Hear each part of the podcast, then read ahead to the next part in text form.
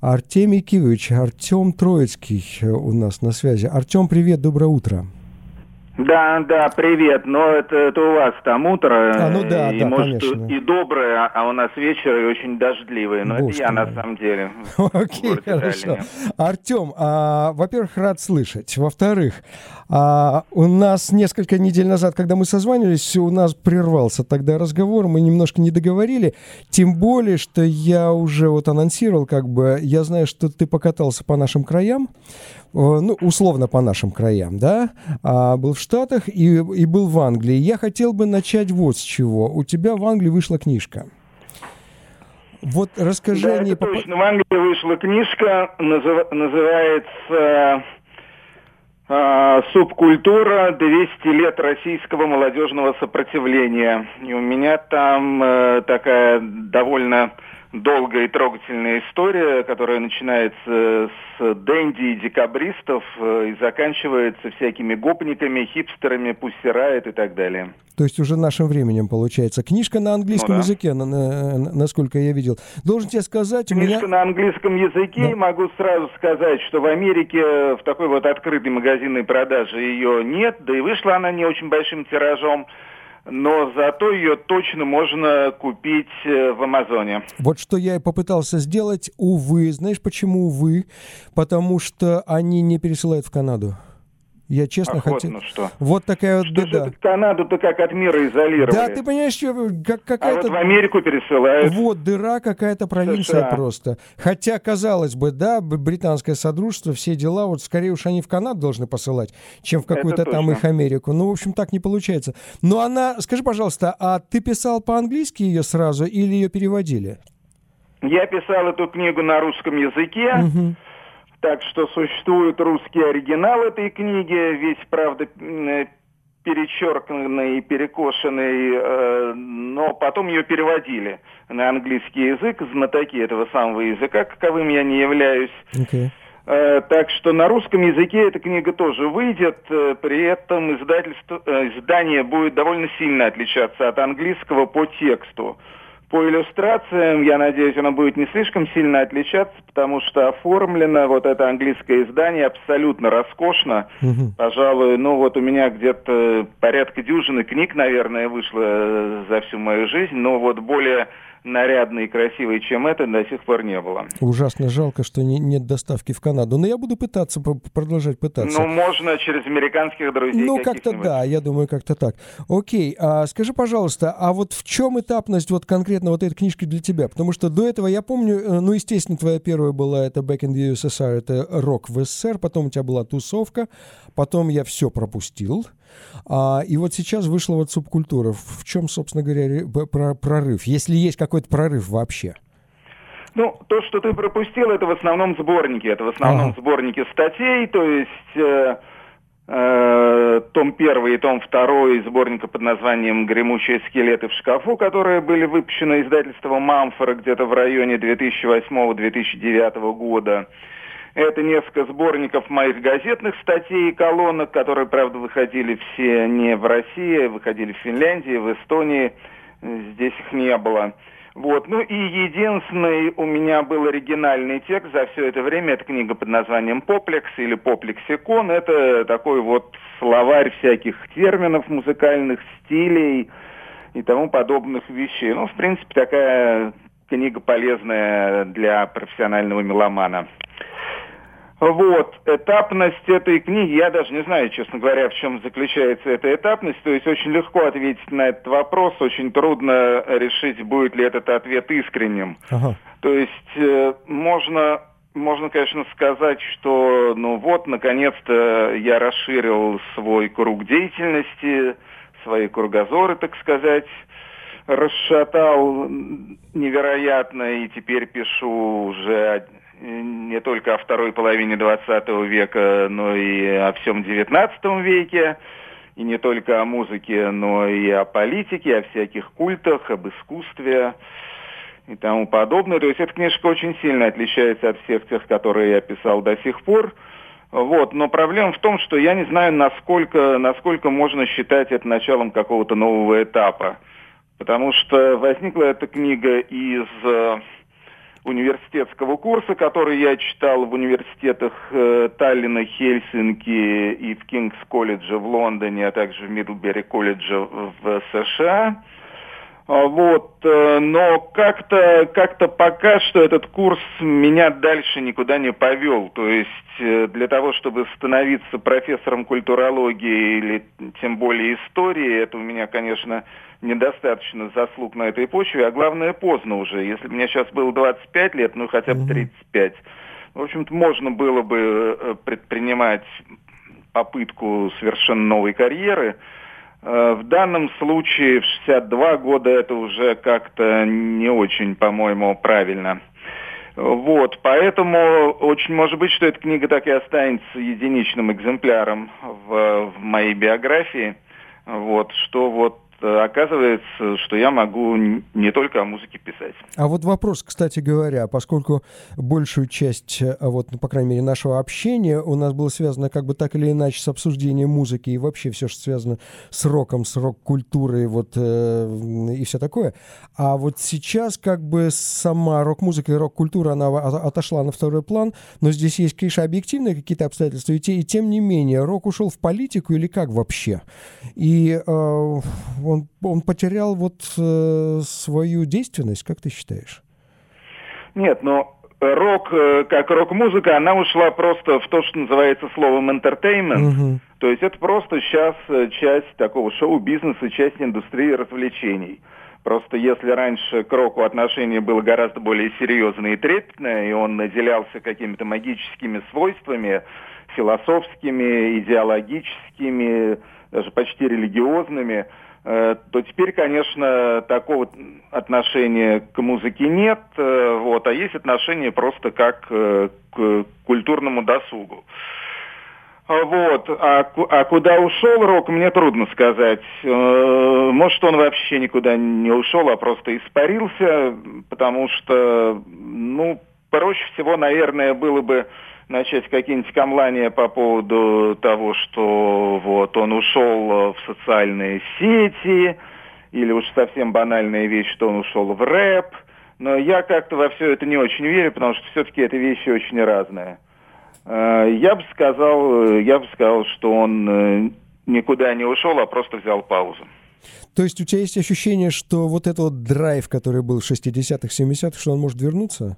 Именно музыкальный, драйв замешанный у за, меня, на музыке. У меня нет ощущения, что он может вернуться. Если он и вернется, то я думаю, что все-таки он вернется в какой-то новой инкарнации.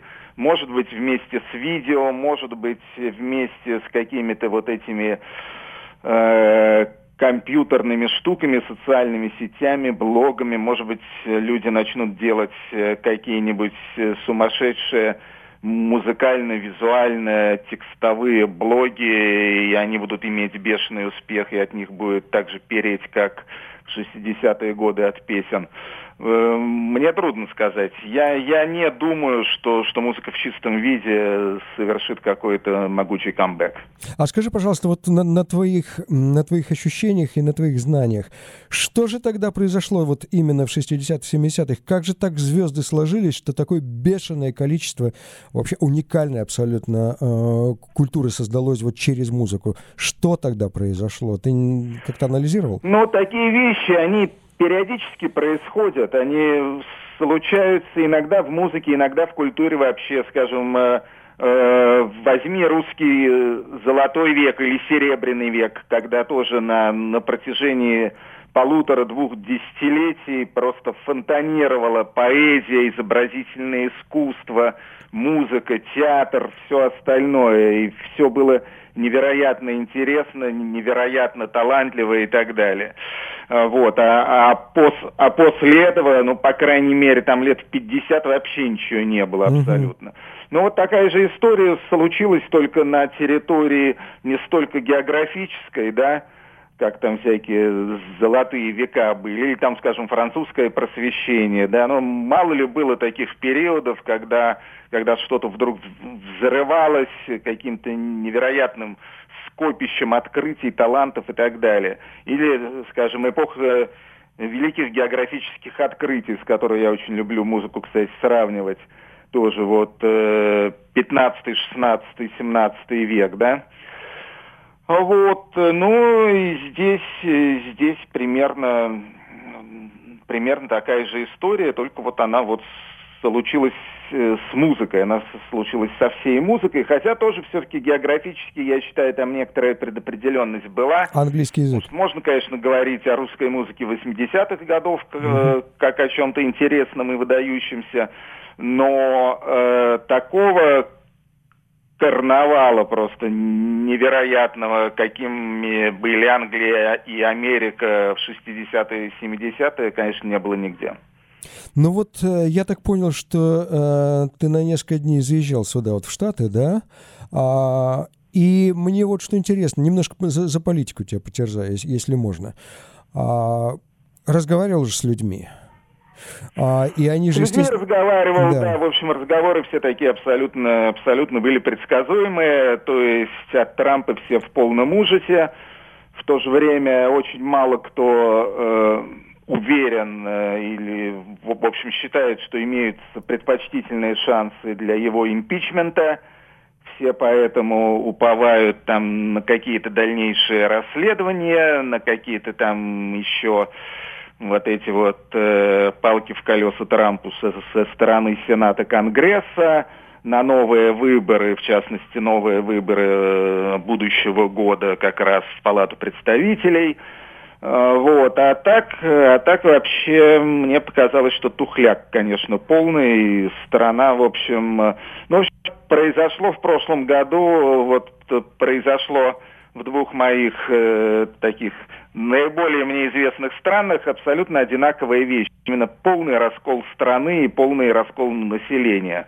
Вот то, что в России произошло в 2014 году в связи с Крымом, да, да. Крым наш или Крым не наш – вот то произошло в Англии в связи с Брекситом, угу. где ну, абсолютно, абсолютно полярная страна за Брексит и, и против Брексита, и, и точно то же самое в Америке. Причем моя проблема в том, что я практически не знаю сторонников Брексита и практически не знаю сторонников Трампа. О. Все мои знакомые, они из противоположного лагеря, и я слышу аргументы только с их стороны. А ты можешь прогнозировать немножко, вот э, глядя как бы со стороны, хотя, в общем-то, и живя рядом с Россией, будучи россиянином, а можешь прогнозировать, а, ну и во что это может вылиться? Вот такие вот расколы я имею в виду. Может быть, это тенденция, однако, как в том анекдоте?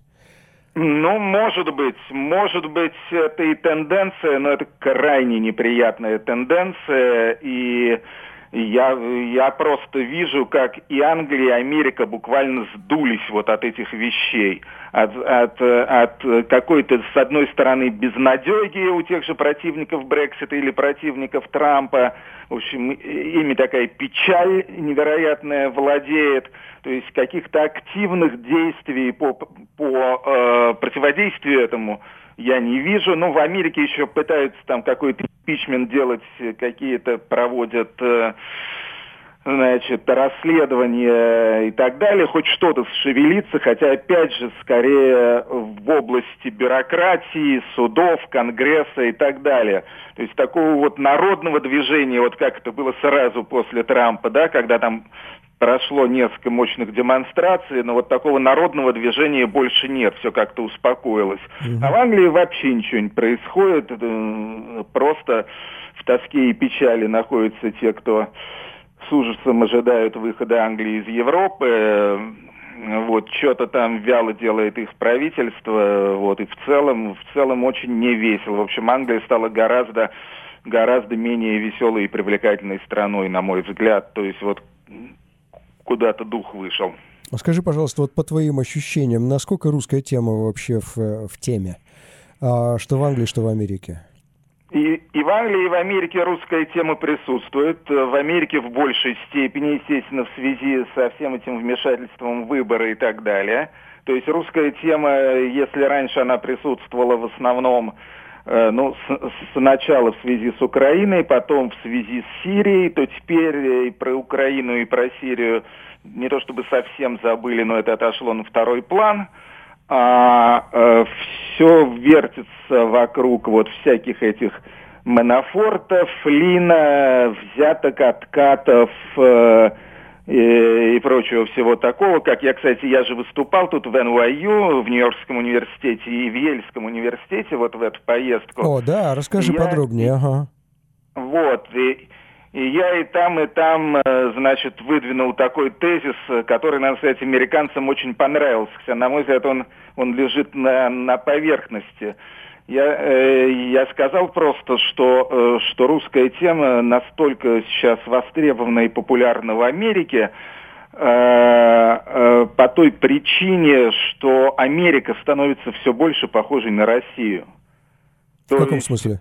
Уровень коррупции, уровень государственной некомпетентности, уровень лжи, лицемерия э, в масс-медиа – вот это вот все очень такие вот вещи, с которыми мы все очень привычно ассоциируем Россию, да, угу. вот все вот это вот стало, стало все казаться очень характерным и, и для Америки тоже, и для Америки, и для Англии. Скажи, а в какой степени ты разделяешь, ну, я, я уже предполагаю твое отношение к американскому президенту, тем не менее, вот эти бесконечные его а, мантры по поводу fake news, э, там, CNN и прочее, а, ты как-то вникал более подробно в эту тему? Насколько там фейковость а, присутствует? Ну, э, насколько я понимаю, его высказывания по поводу fake news, они в первую очередь касаются того, что фейкуют самого Трампа. Угу. Вот, то есть, что о нем распространяют какие-то недостоверные сведения. Э, мы под fake news, конечно, понимаем совсем другое. То да. есть, своя рубашка ближе к телу, да. поэтому для меня, если я слышу что-то словосочетание fake news, то для меня это в первую очередь российская пропаганда, начиная там от распятых мальчиков и кончая всякими более э, такими как бы изысканными вещами типа, типа канала Russia Today на английском языке. Вот для меня вот это fake news, и fake news, конечно, они достойны того, чтобы их всячески разоблачать. Э, вот. Э, что касается дотрамповских fake news, то в них я, я никак не э, вникал. Э, тем более, что я честно скажу, что, в общем-то, Трамп мне мало приятен, э, но я не могу сказать, что я настолько одержим Трампом, как вот, скажем, некоторые мои знакомые американцы, угу. которые просто вот, э, ну, вот для них Трамп и весь этот ужас, они просто все затмили. Я, я так более спокойно к этому отношусь. Считаю, что у Трампа помимо очевидных э, недостатков могут проявиться и какие-то положительные стороны. И во всяком случае, опять же, в том, что касается отношений с Россией, в том, что касается конфликта с Украиной и так далее, я считаю, что еще неизвестно, с кем, с кем Путину было бы удобнее, с Клинтон или с Трампом. А в какой степени ты э, вот... Окей, по- по-другому сформулирую. А, каково твое отношение к тому... А, к тому шухеру, который подняли вокруг влияния соцсетей на американский социум?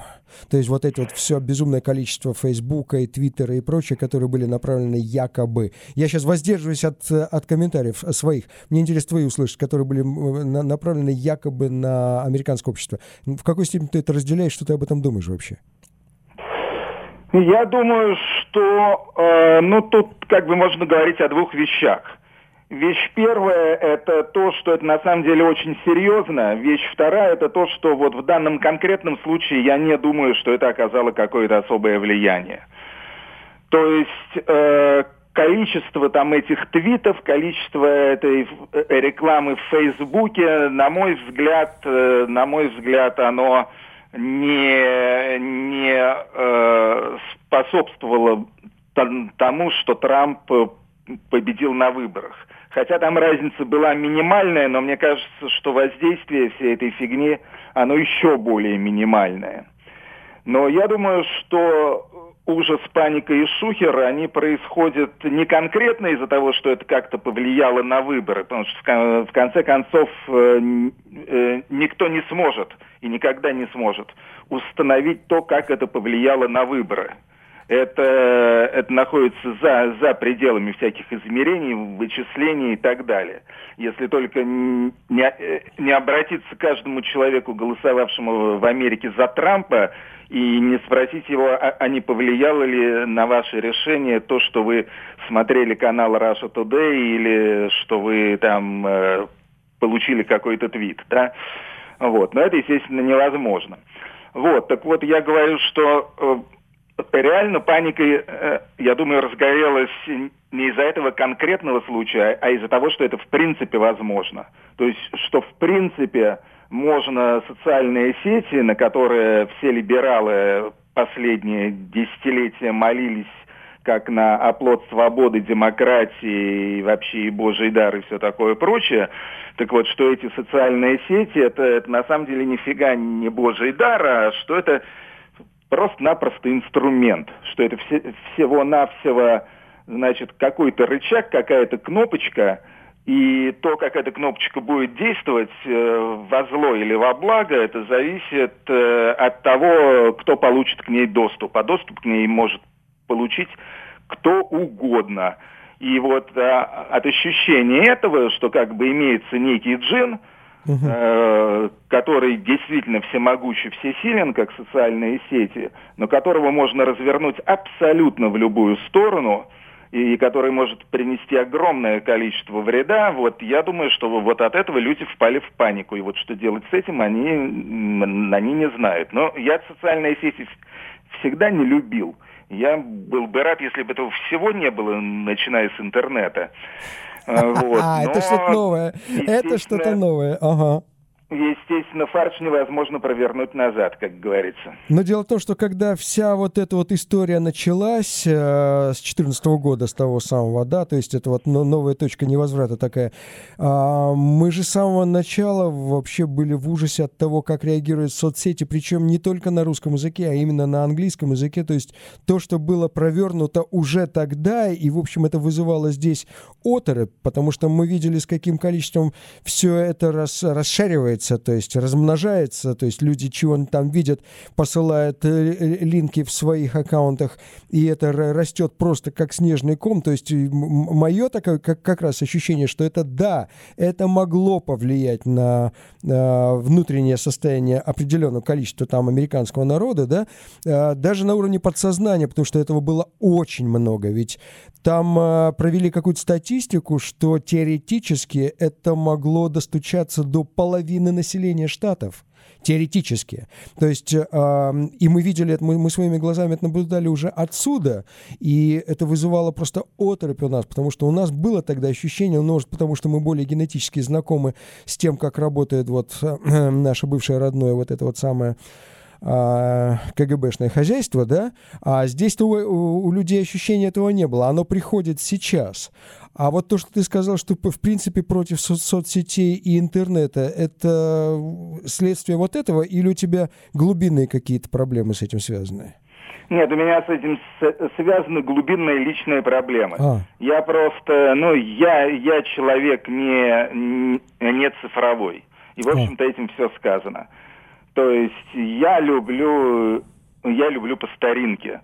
Меня, меня вот это вот все, вот вся вот эта новизна, вся эта цифровая, сетевая и так далее, она меня пугает. Я с ней плохо умею обращаться, то есть я ее использую, но использую в минимальных масштабах, ну то есть для того, чтобы письма писать и читать, для того, чтобы по WhatsApp разговаривать или по скайпу, значит, на кого-то смотреть. То есть какие-то минимальные такие верхушечные вещи, какие-то плоды этого я срываю, но в общем и целом вот э, в, в глубине этого дела я совершенно совершенно не разбираюсь, и главное, не хочу разбираться, то есть мне это чуждо. Я тебе могу сказать одну вещь, которая всех сильно удивляет, да. но которая, в общем-то, является истинной правдой. Я никогда в жизни не играл ни в одну компьютерную игру. О, это ты, ты сильно тебе пришлось на, напрячься. Наверное, было чем другим заниматься, да? Ну, мне всегда есть чем заняться, угу. и я как раз, то есть, когда я увидел игру Тетрис, вот, угу. я сразу понял, что это идеальный способ убийства времени. Угу. И после этого, ну, как-то я, не то чтобы я какие-то обеты давал, но я для себя понял, что никогда я время таким бездарным образом убивать не буду. Ну окей, а дети? У тебя же есть дети, причем много. И, и моя семья вся сидит на компьютерных играх, вот. они все играют в компьютерные игры с большим удовольствием, вот, то есть это я один такой урод. А как же вот, а, а как ты воспитываешь детей, или, или уже все, или это уже, ты это уже вчерашний день, я это вчерашний день, им уже виднее? Как ты думаешь? Нет, ну, ну естественно, я, я с детьми общаюсь, я с ними провожу довольно много времени, особенно э, с младшей, с дочерью, mm-hmm. вот, э, но мое на них воздействие, оно находится абсолютно, абсолютно вне цифровой вселенной. То есть это не противоречит, да? То есть это, это, это вот так вот? Нет, нет, угу. со мной, со мной, пожалуйста, активные игры, со мной, угу. пожалуйста, разговоры, чтение книжек, это все может быть со мной. А, вот, а вот это все, это все, ну, тут у нас мамочка специалист, ага. то есть она может что-то подсказать, но, по-моему, скорее уже дети ей подсказывают, если что-то непонятно. Это, кстати, моя ситуация точно. Ну, слушай, раз уж ты такой old school, как ты говоришь, а телевизор-то ты смотришь? Телевизор, ты знаешь, вот уже несколько дней вообще не смотрел. То есть, в принципе, в принципе, у нас есть телевизор, и я люблю по телевизору смотреть иногда какие-то новости, иногда какие-то спортивные состязания. Но э, никакой зависимости от телевизора, никакой потребности его включать, скажем, каждый вечер у меня нет. А российское телевидение ты смотришь при этом? Российское телевидение я не смотрю вообще. То есть я смотрю один единственный канал, это канал «Дождь». Угу. Он тут в Таллине, слава богу, имеется угу. в открытом доступе. И вот если у меня что-то русское работает, то это или канал «Карусель», который смотрит э, семилетняя дочь, или это канал «Дождь», который иногда смотрим мы с супругой. А скажи, пожалуйста, это принципиальное отношение а, вот именно к российскому телевидению, или тебя просто ничего там вообще не интересует? Там же есть разные программы, там есть музыкальные программы, там есть тот же самый «Голос» популярный, там есть о, «Ургант», условно говоря, там есть «Comedy Club», то есть это, в общем, как бы они а, аполитичны ведь, в принципе, все. А, у тебя интереса просто нет к этому? Ну, у меня нет к этому ни малейшего интереса. Э, вот, то есть э, каким-то программам у меня отвращение, то есть у меня есть некоторые знакомые такие матерые антисоветчики, которые специально смотрят вот все эти Соловьевы, Киселевы mm-hmm. и так далее, вот, потом плюются, ругаются и так далее. Я их спрашиваю, Саня, а нафига ты вообще это смотрел? Он mm-hmm. говорит, врага надо знать в лицо и все mm-hmm. такое прочее. Mm-hmm. Вот э, меня на такой мазохизм пробить категорически невозможно. Никаких Киселевых, Соловьевых, никакие новости, никакие каналы типа тот же Russia Today или там Вести 24 я не смотрю вообще, потому что мне это омерзительно. Что касается, до, скажем, каких-то фильмов, которые иногда показывают по русским телеканалам, а, вот, фильмам или там какие-нибудь еще там, я даже не знаю, культурные передачи, развлекательные передачи, то я я против них ничего не имею, вполне допускаю, что я мог бы это смотреть, тем более, что все эти каналы есть, но я просто настолько уже от них отвык, угу. я настолько не не в этом контексте, что я даже не знаю, я, скажем, не знаю, во сколько, во сколько идет программа «Ургант». Mm-hmm. И, и идет ли она один день в неделю или идет она каждый день. А, даже настолько или, отскочила. Ага. Я не знаю, там, во сколько и какие каналы показывают, э, скажем, какие-то интересные художественные фильмы. Понятия не имею, просто поэтому не смотрю, поэтому время экономию. Понял. А, Артем... Я успеваю. Да, вот, а, я думаю, что... Сегодняшний день уже, может, две статьи напишу. Вот, вот именно что. Э, полезнее для Вселенной будет в любом случае. Слушай, а я, я так знаю, что ты собираешься в наши края, ну не в наш край, в Америку, э, на а, очередные курсы повышения квалификации американской молодежи, да? И это будет следующим летом. Мы бы очень хотели тебя здесь увидеть. А, если будет возможность, мы каким-то образом организуем свой твой приезд сюда, если ты не против, да? Ну, вы, да, вы за мной mm-hmm. какой-нибудь private jet пришлите. Да, вот я, я, я, я, я просто привезу привезу тебя с твоей семьей с удовольствием сюда. Слушай, последний вопрос, если можно, я тебя отпущу тогда. А, вот эта история, я не знаю, насколько ты вообще в курсе. Я просто знаю, что ты с, с Макаревичем э, дружен. И я вот ехал сюда сейчас на эфир, я слушал его, его и вчерашний эфир на «Эхе Москвы». Слушай, у него великолепные стихи, ко всему прочему. Я, я не знал об этом. Он там читает свои стихи, там был, была программа с Нателлой Болтянской. Я знаю, что вы близко знакомы. Собственно, я знаю, что ты их в свое время раскручивал, привезя там на Тбилиси и все такое прочее, Тбилисский фестиваль. Что там за история с, со сменой клавишника? Ты, у тебя инсайда никакого нет? У меня есть инсайд, э, просто я Макаревичу написал письм, письмишко, спросил, что к чему. Он mm-hmm. мне подтвердил из, как бы, из своего личного официального источника, что никакого отношения к Украине, к политическим воззрениям Андрея Державина и так далее эта история не имеет, э, что это просто ну, как, какая-то внутренняя логика развития группы, что сейчас они пробуют нового клавишника, который до этого играл в группе «Нюанс», Okay. Честно говоря, был уверен, что такой группы уже лет 20 как нет, но вот тоже. оказывается есть. И оказывается и клавишник в ней имелся до последнего времени. Вот, так что, так что там все, там все тихо, спокойно, и просто там Макаревич, он у многих людей вызывает такой нездоровый интерес после, после, естественно, его всяких крымско-украинских высказываний,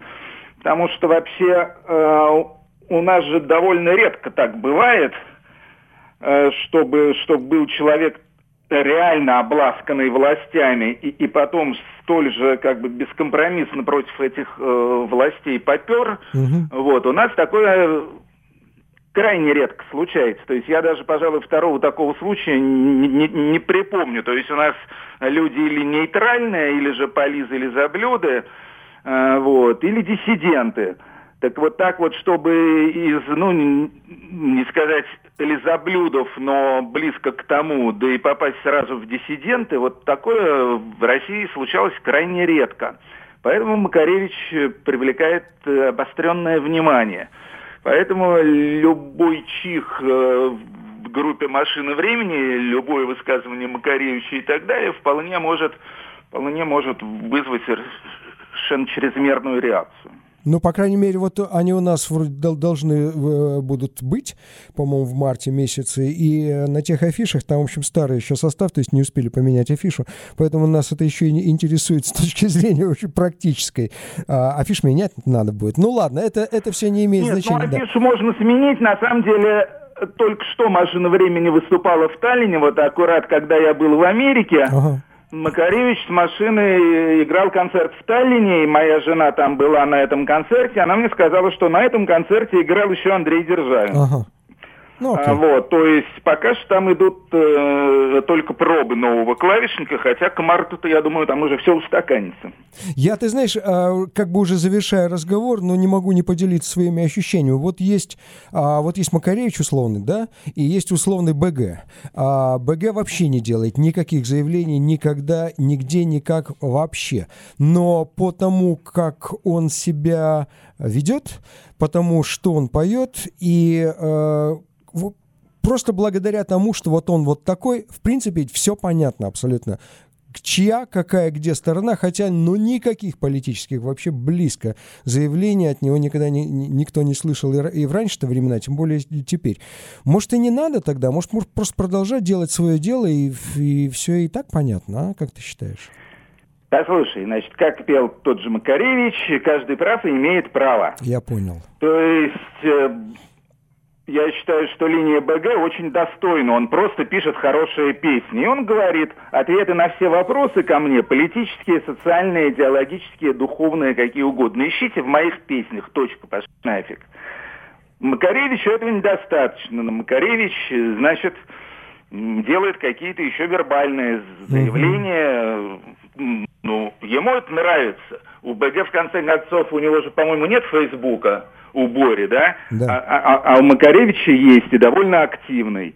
То есть Макаревичу нравится вот так вот себя вести, а БГ совершенно по-другому. И, и то, и другое, на мой взгляд, э, достойно всяческого уважения. Ну, у БГ еще есть и радиопрограмма, где он тоже, в общем, то, что нужно, он говорит э, с присущим ему, как бы вот это вот завертом, да? У него аэростат выходит раз в неделю. Я не знаю, ты слушаешь его, нет?